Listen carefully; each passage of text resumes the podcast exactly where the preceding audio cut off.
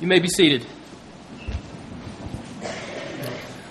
Well, good morning. I'm Camper Mundy, Associate Pastor here. So I'd like to also extend my welcome to you, and especially those of you who are visiting. Uh, we're glad that you're here with us. Well, as I was growing up, uh, one of the things that I learned about my mom is that she had trouble keeping plants alive. Now, she loved having plants around the house. I mean, we had, we had lots of plants everywhere. But, you know, they were kind of on a rotation. They'd come in, they'd die, and we'd get some more. And then just a couple of years ago, my mom was really excited because she had finally caught on to this whole keeping the plant alive thing. And she had this, this one new plant, and week after week, it was just so vibrant and just shining, and she would water it over and over. And she began to notice that it really didn't drink a whole lot of water. And then one day she was dusting, and she started dusting right around that plant, and she took a closer look, and she realized it was an artificial plant. Yes, no real life in that plant. And if you were here last week, you remember that James told us not to deceive ourselves. Don't deceive yourselves, but true faith is alive. And true faith bears fruit. In fact, that is James' central concern in this letter to us. Our text this morning is James chapter 2, verses 1 through 7. Uh, it's found on page 1011 if you're using the Pew Bible in front of you, uh, the English Standard Version. But last week we concluded with chapter 1, and, and James ends that chapter with verses 26 and 27. And not only do they conclude chapter 1 and, and even act as a transition into chapter 2, but they really set us up for the rest of his letter, uh, what we will be seeing over the next several weeks. So let's reread those verses uh, from chapter 1, uh, verses 26 and 27. If anyone thinks he is religious and does not bridle his tongue, but deceives his heart, this person's religion is worthless. Religion that is pure and undefiled before God, the Father, is this to visit orphans and widows in their affliction, and to keep oneself unstained from the world.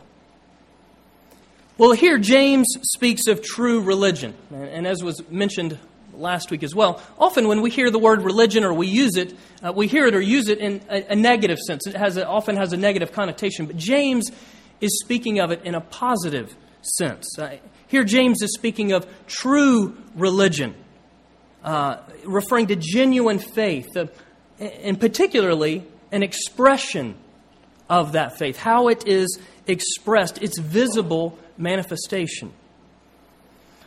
So let's review. What are the marks of true religion? What are the fruits of genuine faith? Well, James lists three in these couple of verses control of the tongue, care for widows and orphans, the poor, and keeping ourselves from conformity to the world. And these three fruits become the major themes for the rest of his letter.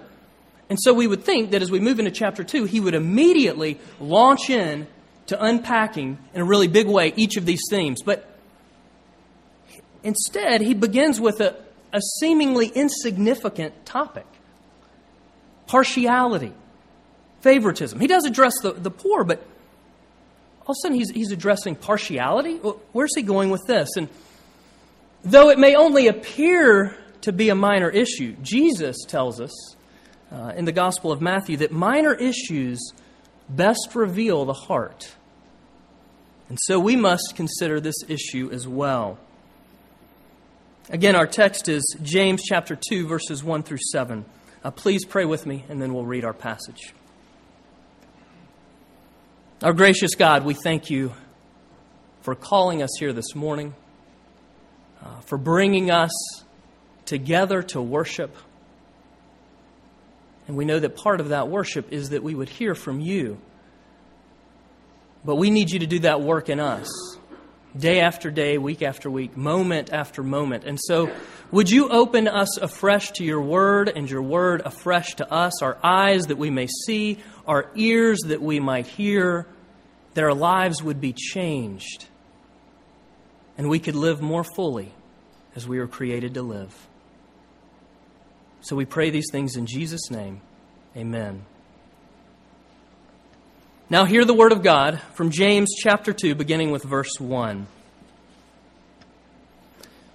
My brothers and sisters, show no partiality as you hold the faith in our Lord Jesus Christ, the Lord of glory. For if a man wearing a gold ring and fine clothes comes into your assembly, and a poor man in shabby clothing also comes in, and if you pay attention to the one who wears the fine clothing and say, You sit here in a good place, while you say to the poor man, uh, you stand over there, or sit down here at my feet. Have you not then made distinctions among yourselves and become judges with evil thoughts? Listen, my beloved brothers and sisters. Has not God chosen those who are poor in the world to be rich in faith and heirs of the kingdom which he has promised to those who love him? But you have dishonored the poor man.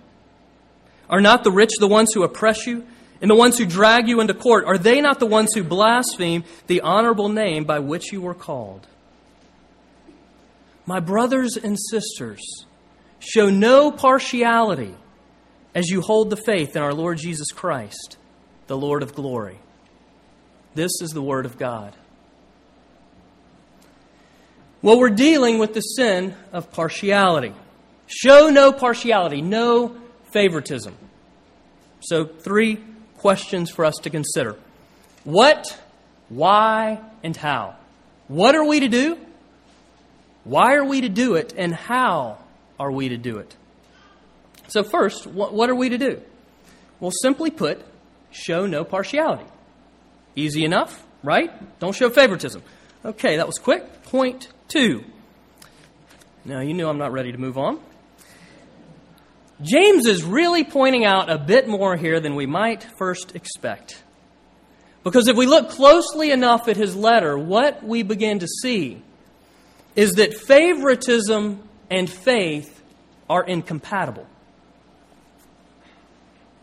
Now, the word we translate partiality or favoritism, it's a compound word based on an Old Testament phrase literally meaning to receive a face.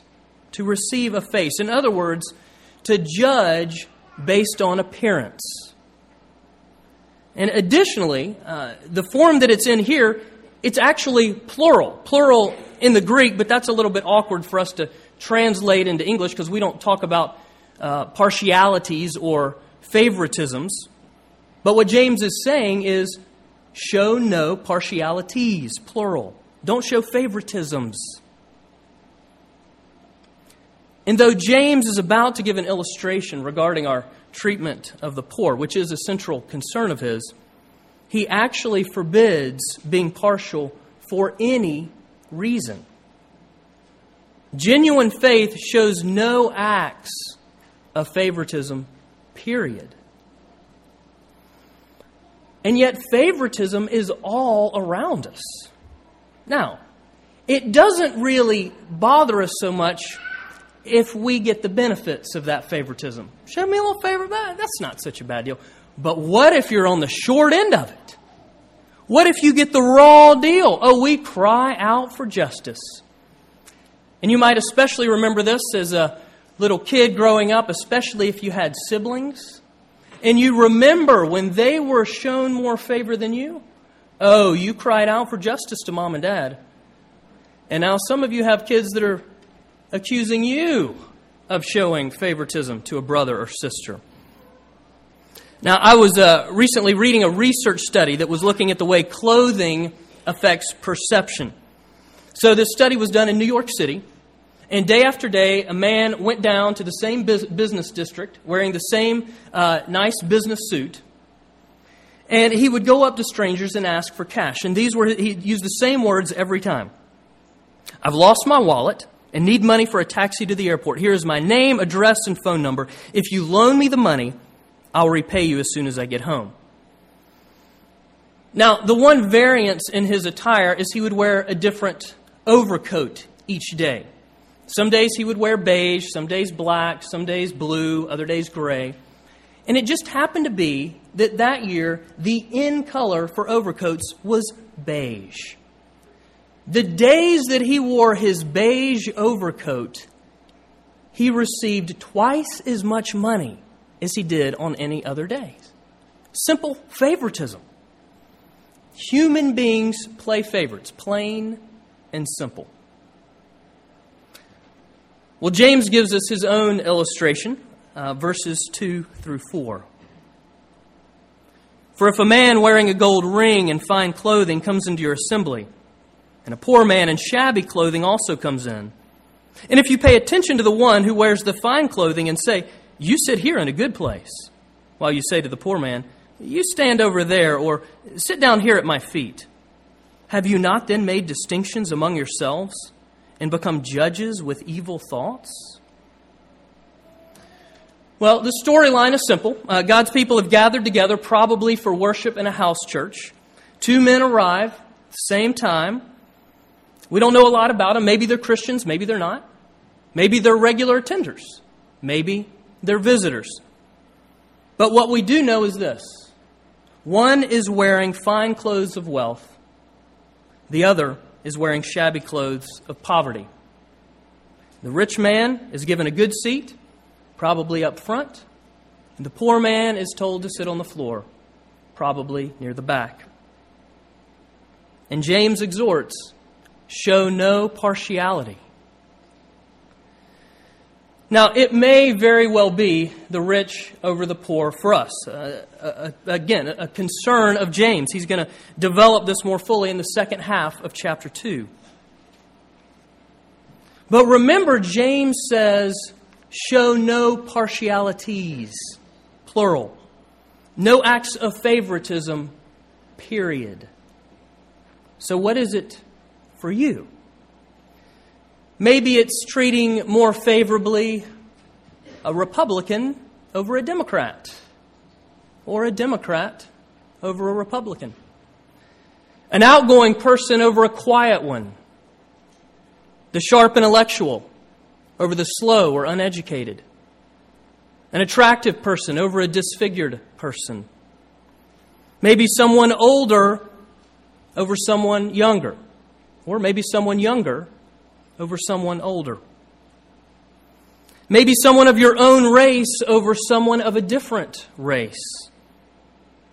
Maybe a Presbyterian over a Baptist. Or an American over an Iraqi Maybe a Christian over a seeker. Or maybe rich over poor. The Bible tells us that God shows no partiality. And God's desire is that we emulate His character and that we obey His will, refusing to play favorites. One commentator summarizes it this way in the gospel, God honors every son and daughter who seeks after him. The church is a family, not a club, and favoritism has no place in a family. When we love and receive all kinds of people, it shows that God's ways are becoming our ways, for God loves the marginalized. So that's the what, what we are to do. But now, why? Why show no partiality? Well, we just read James' illustration in uh, verses 2 through 4, where he specifically forbids believers from favoring the rich over the poor by giving the rich better seats. Now, if you remember a moment ago, I pointed out that minor issues best reveal the heart. And as trivial as beginning with the issue of favoritism may seem, it actually touches on each of the areas of true religion, of genuine faith. And we see that in James' very brief story, his, his example. If you remember, genuine faith cares for the poor, but favoritism harms them through disrespect and neglect. Genuine faith controls the tongue, but favoritism tells others to sit in the corner.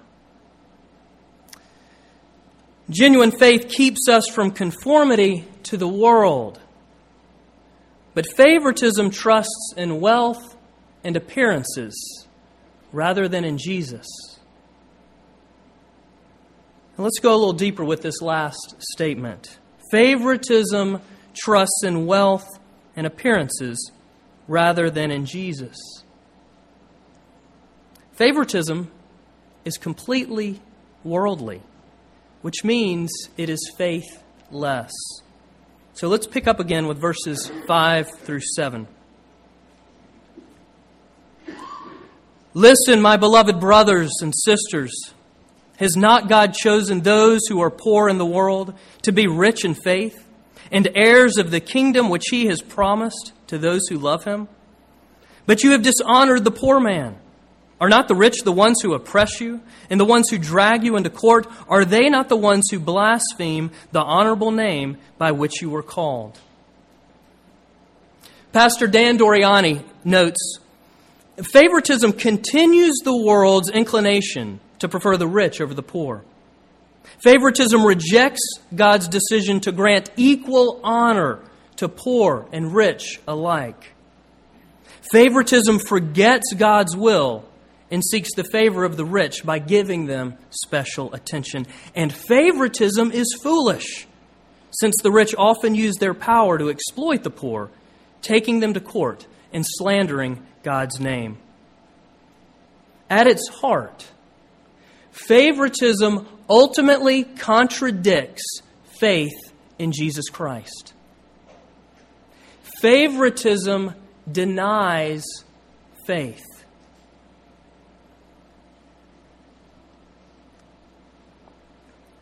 You see, if we show partiality to any person, uh, whether it's because they're rich or they hold a particular position of power or for any other reason, when we show partiality towards other people, then we are living as if associating with them or even gaining what they have is the thing that will bring us true meaning and purpose. Rather than looking to Jesus, who gives us true meaning and purpose. Do you know what BIRGing is? B I R G ing. BIRGing. I'm thinking over here, intro psych class. Anybody at William and Mary taking an intro psych class? Okay, you didn't read that part. It's in there. If you've taken an intro to psych class in, say, the last 30, 35 years, you probably came across BIRGing, basking in reflected glory. Oh, yeah, we all do it. Now, it can be defined this way a self serving cognition whereby an individual associates him or herself with a successful other, such that the other's success becomes their own. Now, a basic example of this, and actually the, the foundational study for this back in uh, 1976, studied university students and studied what happened when their team did really well over the weekend. Now, if your team wins, you're a lot more likely to wear the team colors, the team logo, come Monday.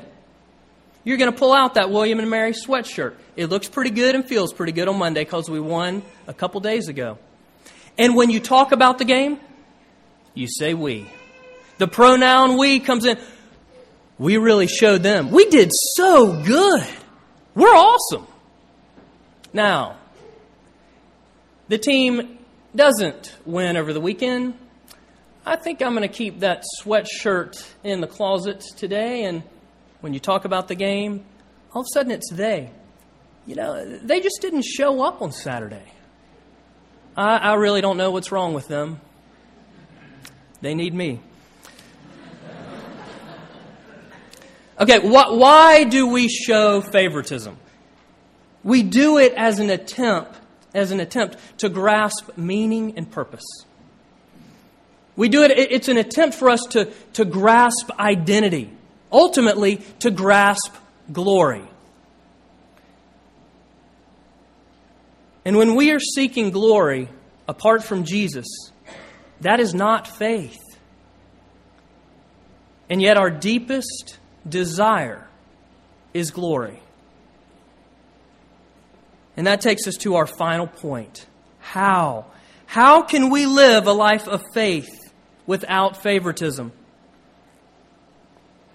If favoritism is all around us, and it's so easy for us to do, how could we ever live a life of faith without favoritism? Well, we need to look into the mirror. We need to look into the mirror. Do you remember last week? James likened God's Word, the Bible, to a mirror. Uh, chapter 1, verse 23. And immediately before that, the verse immediately before that, James exhorts, Be doers of the Word, not hearers only. Because James understands that first we do need to hear. We also need to see, to look in the mirror and to see. And then we are to do. Okay, this is very important. God's Word shows you who you are before it ever tells you what to do. God's Word shows you who you are before it tells you what to do. If you pick up this book simply as a rule book, as many people do, and just try to do the thing it says, it will kill you. Now, I'm a young pastor, so I haven't had a lot of experience of picking people up from this yet. I've had to pick up some. But I've been told by more seasoned pastors that by the end of their ministry, it seems like they are picking people up left and right that are just trying to do, and it's not flowing from who they are. God's Word shows you who you are before it tells you what to do. Knowing this is central to understanding the book of James. It is, it is really essential if you're going to understand the Bible. It is central to living out the gospel. Being comes before doing. Doing flows out of being.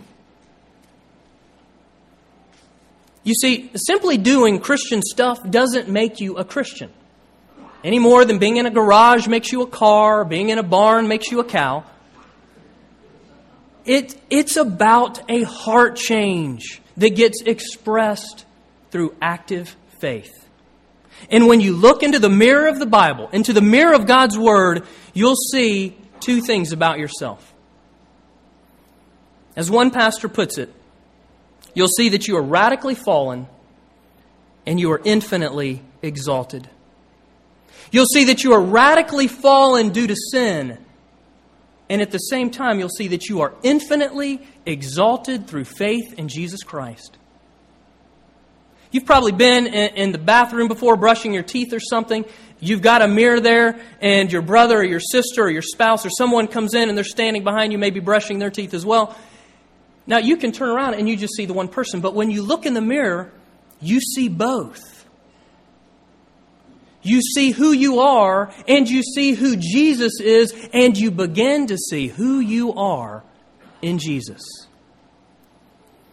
On the one hand, you see that you are messed up, just like everybody else. No room for favoritism here. We are all in the same sinking boat. You need a Savior. The rich man needs a Savior. The poor man needs a Savior. And as the saying goes, the ground at the foot of the cross is level. You are radically fallen, and thus you have a radical need of Jesus. Now, on the other hand, as you look into the mirror of God's Word, you see that you are valued just like everyone else. Again, no need for favoritism, no room for favoritism because everybody has worth. Christ died for you. Christ died for the rich man. Christ died for the poor man. And you are infinitely exalted through faith in Jesus Christ, trusting in his finished work on the cross. That takes us back to verse 1. My brothers and sisters, show no partiality as you hold the faith in our Lord Jesus Christ, the Lord of glory. We are called to hold on to faith without favoritism. We are called to hold on to the faith of our Lord Jesus Christ, the Lord of glory. The Lord of glory. Did you catch that phrase? Now, this phrase wasn't just thrown in there. It's not as if James was writing and thinking, I need a good superlative. The Lord Jesus Christ, the great and almighty. No, I could find something better. The Lord of glory, that's it. No, this is very intentional. And we especially need to pay attention to it because of who it's coming from. Do you remember James is the brother of Jesus? James grew up with Jesus, went through a period of doubt. We know that. But he grew up, probably learned carpentry skills with Jesus. They played together, they took baths together.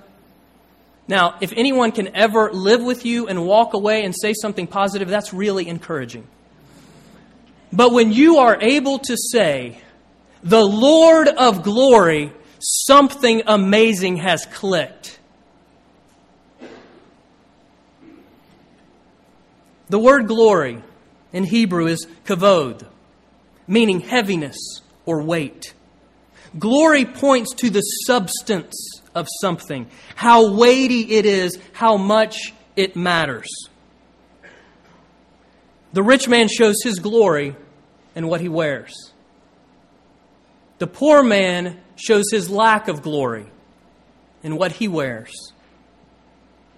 But think about God's glory for a moment.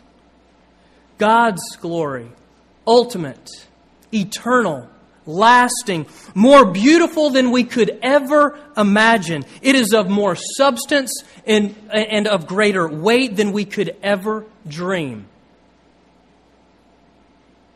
Again, look into the mirror. And what do you see? Well, just looking briefly into the mirror through 2 Corinthians, we hear these words.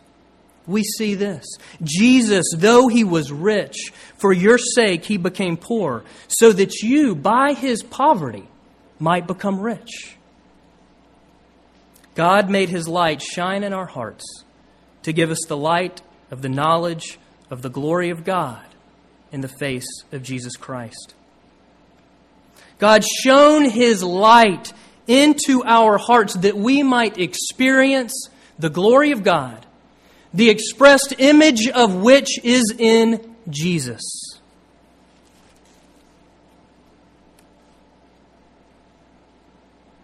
These clothes don't matter so much because through faith in Jesus Christ, you are clothed in Christ's glory. We are given weight. We have meaning. You matter. Though radically fallen in Christ, you are infinitely exalted. Every other attempt at glory is like grasping the air. You get nothing. But through faith in Jesus Christ, the Lord of glory, you become rich in faith. We become heirs of the kingdom which He has promised to those who love Him, rich and poor alike. When we don't show partiality, we are basking in the glory of Jesus. Now, as we step out in faith, seeking to show no favoritism, James knows something else. He knows that we are going to stumble and fall. In fact, he'll mention that in the next chapter that all of us stumble in many ways. And so, James, throughout his letter, throughout this part of the mirror into which we are called to look, listen, see, because James also reminds us to humble ourselves through gospel kissed repentance. There we will discover genuine faith, the true faith that bears true fruit, real fruit, a living and active faith. Not only with boldness, but also with grace, James calls us to be doers of the word and not hearers only, to hold on to faith without favoritism to hold on to faith in our Lord Jesus Christ, the Lord of glory. Thanks be to God. Amen.